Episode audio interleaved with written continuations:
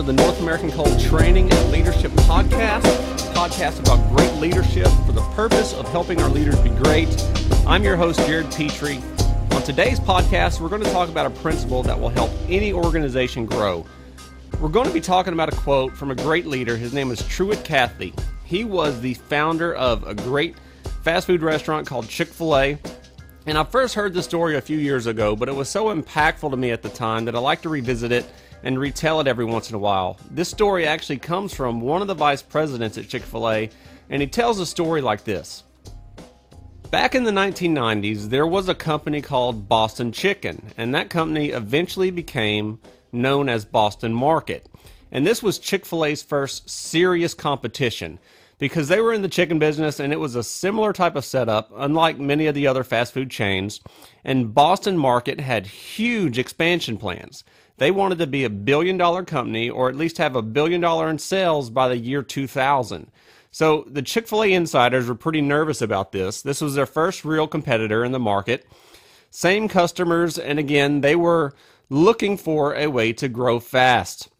So suddenly, as they felt this pressure, they began having conversations, Chick fil A did, about how to grow bigger and how to grow faster. So, as this vice president shared his story, he said the entire situation kind of culminated in a boardroom at Chick fil A headquarters with all their VPs and marketing people going back and forth around the table. You know, how do we get bigger, faster, bigger, faster so that we can compete with Boston Market? And Truett, who was sitting down at the end of the end of the table, and as this vice president kind of tells the story, he was sitting there very, very quietly. In fact, he said it didn't even look like Truett was engaged at all, like in the meeting, like he wasn't paying attention to what was going on. And then he said that all of a sudden, and it was the first time he had ever seen this happen. And if you know anything about Truett Cathy, you know this is out of character for him, but Truett started banging his fists on the table. And until he did that, until he had everyone's attention and everyone's staring at him like, wow, they're just shocked and amazed at what's going on. And he said to them, he said, Gentlemen, I am sick and tired of hearing you talk about us getting bigger. And then there was pause, and he said, What we need to be talking about is getting better. And then he gave the quote that I found so impactful. He said, If we get better, our customers will demand that we get bigger. If we get better, then our customers will demand that we get bigger. And so this moment from Truett, it, it, shifted the entire conversation. It was just a defining moment in the conversation and in their strategy. And just for your information, in the year 2000, Boston Market actually filed for bankruptcy. It was in that same year that Chick fil A hit a billion dollars in sales for the very first time and and I thought, you know, that is how great leaders think. They shift the paradigm. They see things through a different filter. You know, how do we get better? Because if we get better, our customers will force us to get bigger. So you have to ask the question how do we make our company better? Well, I think part of the point of this podcast every week is to help our leaders get better and to help North American Coal go further. But I think uh, to the words we are going to talk about today are, are clarification and evaluation. If you want to make anything better, it takes clarification and evaluation. So we're going to talk about those two words today. Well, this is the short answer, but before I jump into clarification and evaluation, I just want to say one thing about getting better. I think as leaders, and maybe this is where some of us get stuck, I think I have to come to work every day assuming it, it can get better. I think the day that I think that it is as good as it can get, that there is no better, I think that is a bad sign as a leader. And I think that leaders do that for multiple reasons that we're not going to get into today. But I think we have to assume whether it's my division or my department or my team, every day I have to show up to work and say, you know what, we could be better not in some negative kind of drive people crazy kind of way, like we're always harping on them, but hey, we can be better. There's always room for improvement. And you wouldn't think that there would be much much pushback on, on that idea, but as organizations age, as companies age, and, and really as leaders age, I think we begin to back off from that incessant drive that, that many of us begin with, especially if say if you're successful and especially if you are the most successful successful whether that's in your field or at your job or whatever it is that you do that drive that you have to make it better. And again, you look around and you're better than most of your competition. You know, let's just keep pounding this same nail. Why, why do we need to strive to be better when we are the best? So we, we tend to get complacent. Then I think as leaders, especially when you're, say, in your 20s and 30s, you're, you're trying to prove something to somebody, then you're in your 40s and suddenly you're trying to prove something to yourself. And then next thing you know, you're in your 50s and you look around and you say, well, I, I proved it. What else do I have to prove? So I think that we have to be careful because in the life cycle of a company or an individual, it's easy to lose our drive to make things better. And that is why that story of, of Truett Cathy is so fascinating to me because he was by far in that room the oldest person around that table. He doesn't need any more money. He doesn't need any more influence. He doesn't need anything. And yet he was the one that clarified the issue. We don't need to push bigger. We need to push better. And there's a tendency that once something is established, we really see our role to make it grow and market it, but not to continue making it better. We can lose our drive and sometimes to, to make things better now, most everyone listening to this podcast would probably agree that continual improvement is a good thing. But what we're talking about is all of our tendencies to begin focusing on growth once we feel that things are probably as good as they are going to be or as, as good as they are. Why continue improving? That is why the idea of continual improvement and always looking for ways to make it better must be more than something we just talk about. If we want our people to always be working towards making it better, then we must make it one of our core values, not just for those who are here now, but for those future leaders who are just coming into the organization or who are going to come into the organization years from now.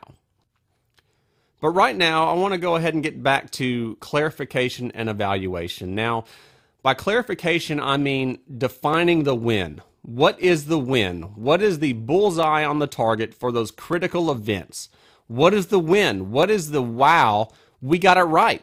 Because if that is not clear, then it is impossible to evaluate. And if you are not evaluating from a win, then it's impossible to make it better because no one is, is clear around what it is. So if I clarify the win, then in clarifying the win, I know exactly what we're working on. And again, as we'll see in a minute, then we will have a better idea of how to evaluate. Now, clarifying the win is it's not an easy process. In fact, you may know what the win is, but you have to clarify it in such a way that everybody understands what it is that we're trying to do. And you may be asking, why would a leader not do this? And I'll tell you why. It's because it requires meetings, that, that dreaded M word. You have to sit down with people and spend hours in an environment where it feels like you're not doing anything. And I think that's a mentality we all have about meetings is you're not making any progress because you're talking about words and there's whiteboards and there's post-it notes. And because clarifying the win, it, it's a process and it's difficult. But once you get it, once you define that, what are we here to do? So much will hang on that statement. But that doesn't magically appear in someone's dream. That takes sitting down and asking, what are we here to do? What are we here to do? So again, clarifying the win takes time. I think leaders, especially depending upon their personality, you know, we, we don't have time for that. Let's just uh, we know what we're doing. We're we're mining coal or lime rock. We're we're building things. We're hiring people. We're looking for new markets. So again, stopping long enough to clarify the win and creating terminology that everyone can embrace, it's huge, but again, it just takes time. And now, uh, a win might sound like a goal, but it's actually much more than that. You know, you you reach a goal, but you experience a win. Now, again, as subtle as this is, it, it is so huge. When a leader or a, a leadership team or a management team can take static goals, especially when they are numeric, and can create some terminology around a win. You know, what is the win? Not just the goal, but what is the win? There is just more energy. It's it's easier to communicate, and I think it's easier for people to rally around. So if you're going to make anything better, you've got to know what the win is. So here is something you can do around this principle of clarifying the win that can be so helpful. Try to look at your team and give every one of your direct reports a one sentence job description. This one sentence being that individual's personal win in the company. This is going to be a pretty difficult task because if you look at most people's job descriptions, and this is in any company, most of them are a page or two. But you're asking yourself if Tom or Mary or whoever it may be, if they don't get anything else right, what is that one thing? If all else fails, if you want to know how I am evaluating your success in the company, here it is. So here again, even clarifying the win down to the role of individuals in the in the company, it's a very very very very powerful thing that you can do. And so that's clarification, but let's also talk about evaluation. In order to make it better, there has to be clarity around the it. You know, what is it we are trying to do? And then evaluation. And I would imagine that everybody in the podcast audience has some kind of evaluation that they do but evaluation is no better than the standard against which we are evaluating. And again, it goes back to the clarity around what are we trying to do, and then building into, and then building that into the rhythm of the company and and an evaluation process. And there can be a tendency to always evaluate against the numbers, and there has to be a place where you do that. You do evaluate against the numbers, but I think there's also an experiential evaluation that we have to pay attention to. And some some people go purely anecdotal and that's not healthy and some people will go purely numerical and that's not healthy either. So trying to create an evaluation process that takes both of those into consideration, I think it's important, but it's going to be somewhat specific to your team and your environment. So let's put it this way Anything worth doing is worth evaluating. You may have monthly, weekly, quarterly events that you will need to evaluate on a weekly, monthly, or quarterly basis. However, the tendency is generally to evaluate what didn't work and to give almost no time to evaluating what did work. And I think that one of the reasons that people don't learn from evaluations is basically evaluation becomes a fix it session. You know, let's fix it. Let's fix what didn't work last time but some of your greatest learnings can come from evaluating what worked to make sure it continues to work. And again, that takes us back to the theme of this podcast. The theme of the podcast is how do you make it better? And you can't make it better if all you do in your evaluation sessions is fix what broke. To make it better, you have to evaluate what worked in order to make it better. So again, the way we do evaluation determines whether or not evaluation really is a leverage point for making North American coal better. So the assumption can be that if there is nothing wrong, then everything was right, but right isn't the goal, better is the goal. And there's an article that came out in the Harvard Business Review in 2011. That article was called Why Leaders Don't Learn from Success. It's a great article, and I actually provided a link for it in the newsletter, so you can go back and read that for yourself. However, I want to actually read an excerpt from the article that I think is particularly helpful helpful helpful in what we're discussing today. When you're confronted with failure, it's natural to ask why disaster struck. Unfortunately, success does not trigger such soul searching.